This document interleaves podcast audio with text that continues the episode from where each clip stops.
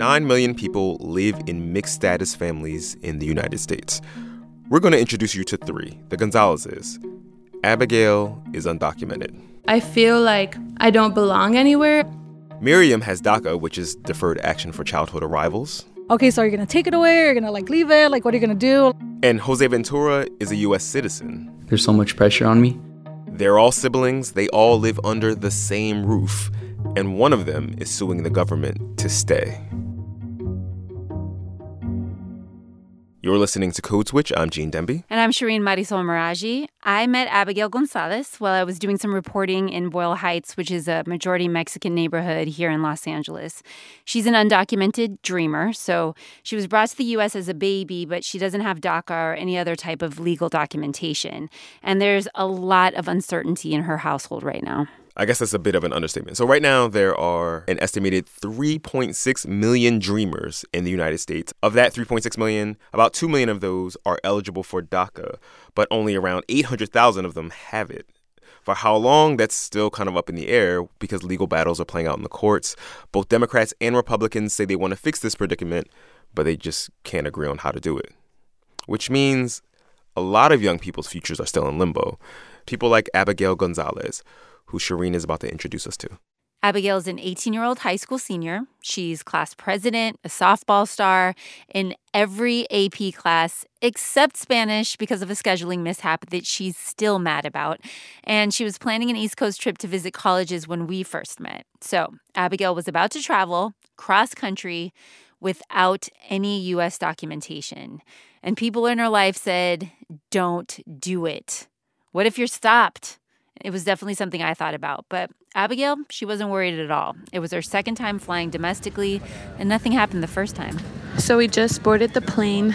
I came in with my Mexican passport, and um, they really just checked to make sure that my name is the same as on the ticket. ladies and gentlemen from the flight deck, your captain speaking. Uh, welcome on board American Flight Okay. I had Abigail keep track of her trip in an audio diary for me. I said, just talk into your phone whenever you have a sec. And as you heard, there are parts that just end abruptly. But this next mashup is a pretty good representation of what she said. Um, the campus tour was really good. Um, UPenn is beautiful. I don't, I don't know um, it reminded how I really feel about Columbia. I feel I don't know if I would really be happy there.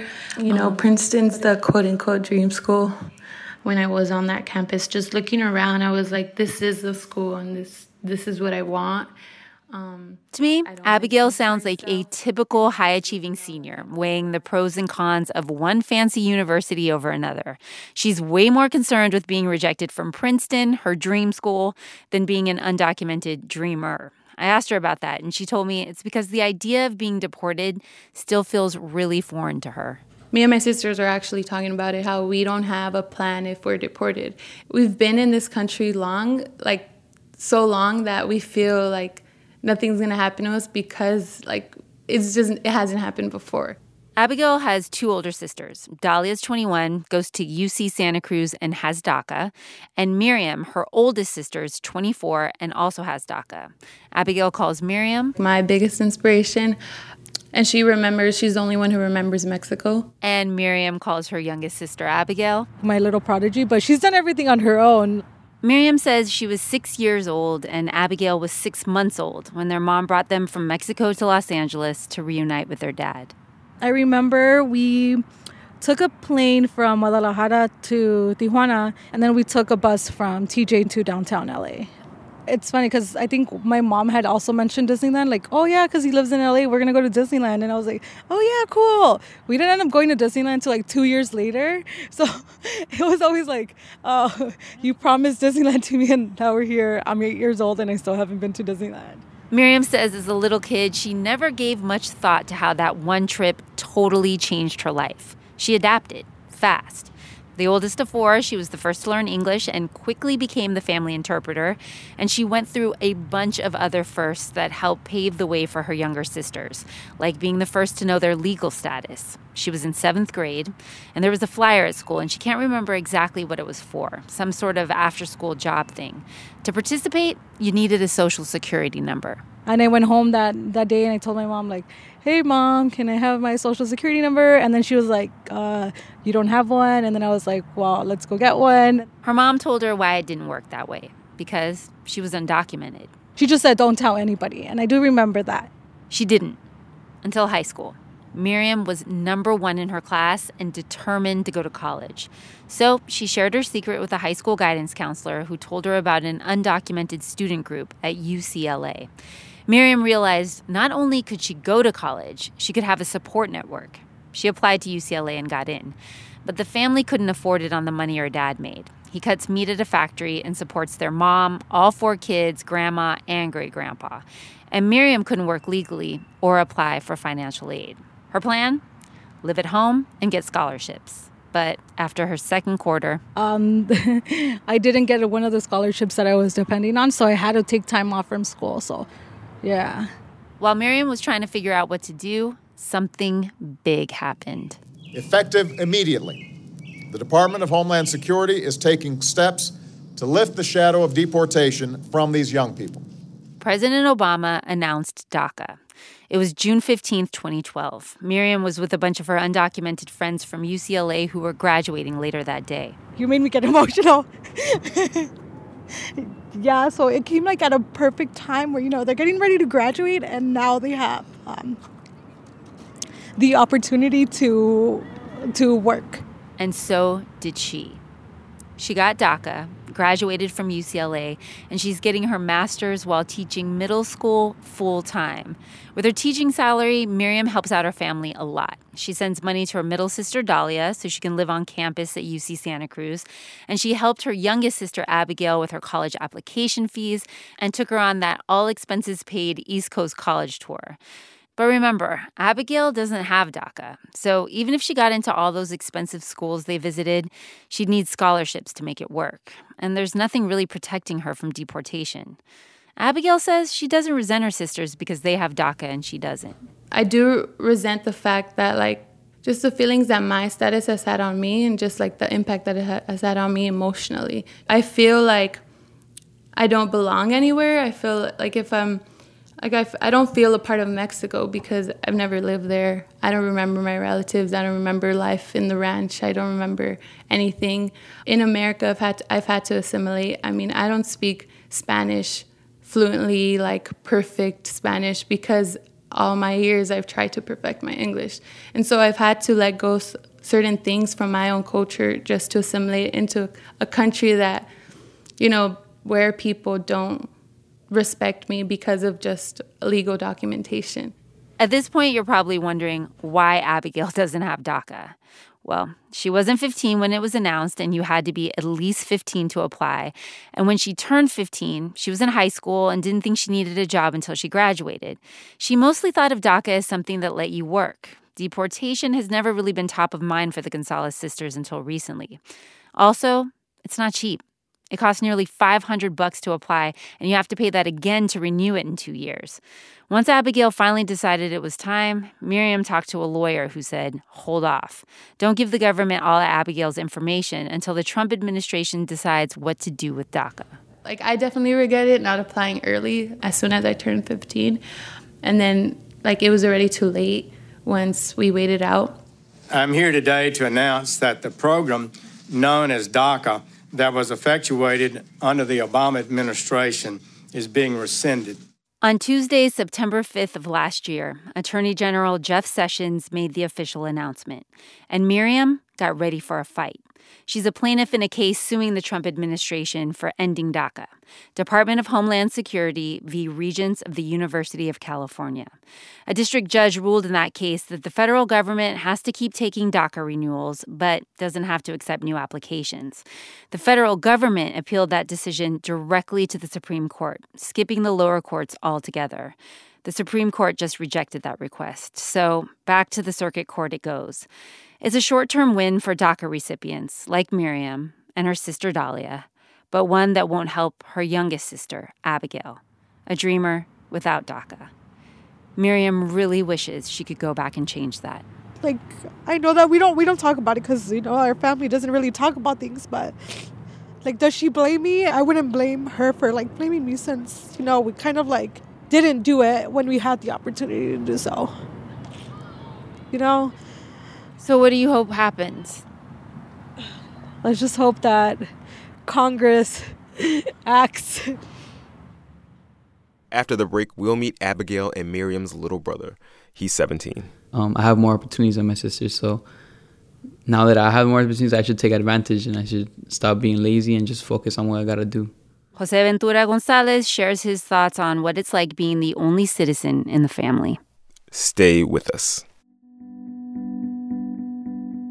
Support for this NPR podcast and the following message come from ZipRecruiter. Are you hiring? Every business needs great people and a better way to find them. Something better than posting your job online and waiting for the right people to see it. ZipRecruiter can help. Their technology identifies people with the right experience and invites them to apply to your job. Try it for free at ziprecruiter.com/switch. ZipRecruiter, the smartest way to hire.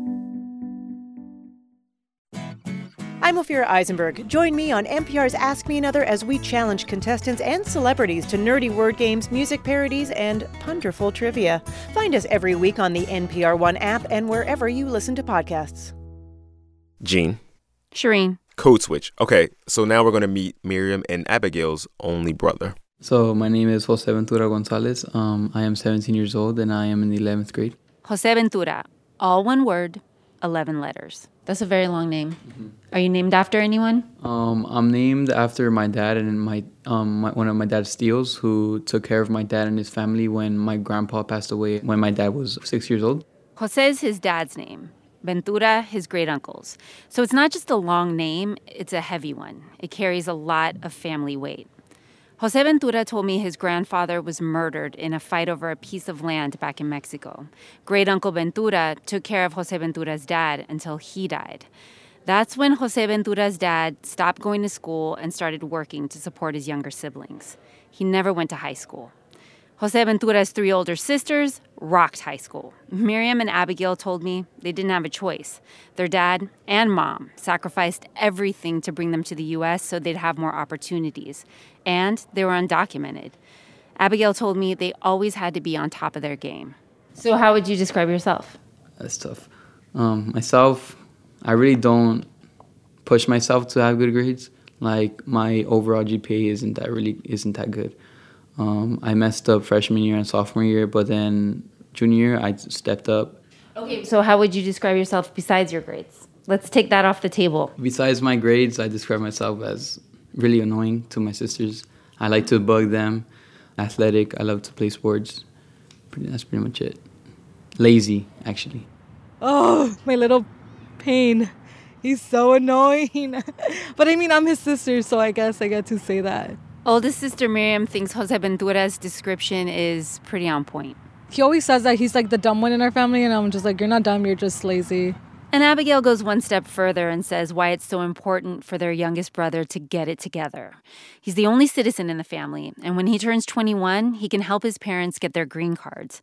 That is, if they meet all the criteria and he can prove to U.S. citizenship and immigration services that he makes enough money to support them both. Here's Abigail. We need him to to work, to go to college because those factors will be able to help my parents get their papers. So and I don't know exactly how he feels and I don't know if he knows that we put a lot of pressure on him, but I'm pretty sure he does because we always tell him like you need to do good in school, you need to do good in school. So he knows.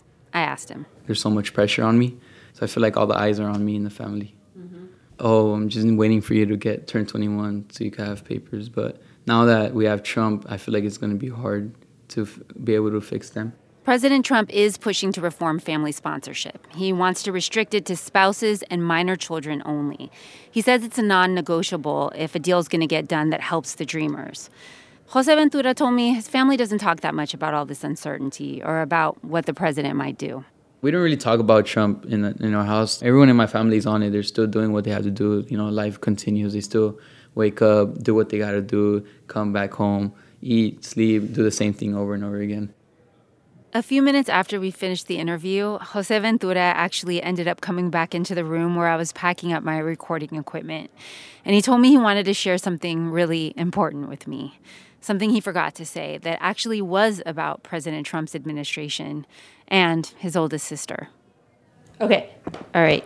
What are, what are you missing? So what I feel like I missed was the part about Miriam when she first told me about suing um, suing the government. And now that name is out there, you know, people know who she is. I asked her, I was like, "Aren't you afraid of getting caught?" The fact that she just looked at me in the eyes and she told me, "I'm not afraid." Like, and if and and she was like, "If I do get caught, then I go back to Mexico, then I'll find something I have to do over there." If one of us go, then all of us will go. I don't like the idea of families being separated. That's not fair for anyone, and I wouldn't want that to happen to anyone. So if my sister gets deported or my parents get deported, I'll go with them. I interviewed Jose Ventura, Abigail, and Miriam separately and on different days. And one thing they all told me was that they don't talk much about their family's predicament. They said things to me they've never shared with each other. Miriam's never asked Abigail if she blames her for not doing more to get her DACA. Abigail's never asked Jose Ventura if he resents being the only one with U.S. citizenship. Maybe it's too overwhelming. Or maybe they want their identity to be more than documented, undocumented, and citizen. All right, y'all, that's our show. Please follow us on Twitter. We're at NPR Code Switch. We want to hear from you as always. Our email is codeswitch at npr.org. Subscribe to the podcast wherever fine podcasts can be found or streamed. And please, please leave us a review on iTunes. That's how folks find the show.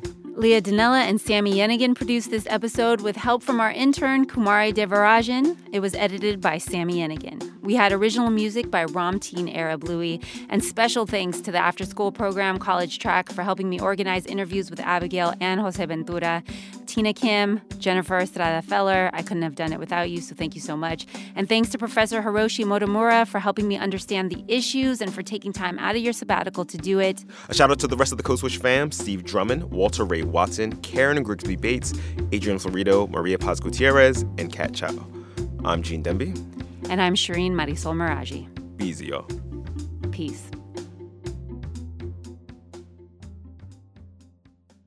Thank you for listening to Code Switch. Since I have you here, real quick, I want to ask you a favor. Could you please help us out by telling us what you like and how we could do better at Code Switch by completing a short anonymous survey at npr.org slash podcast survey. It's only going to take you a couple minutes, and you'll do all of us at Code Switch a huge favor by filling it out. That's npr.org slash podcast survey. Thank you. Appreciate you.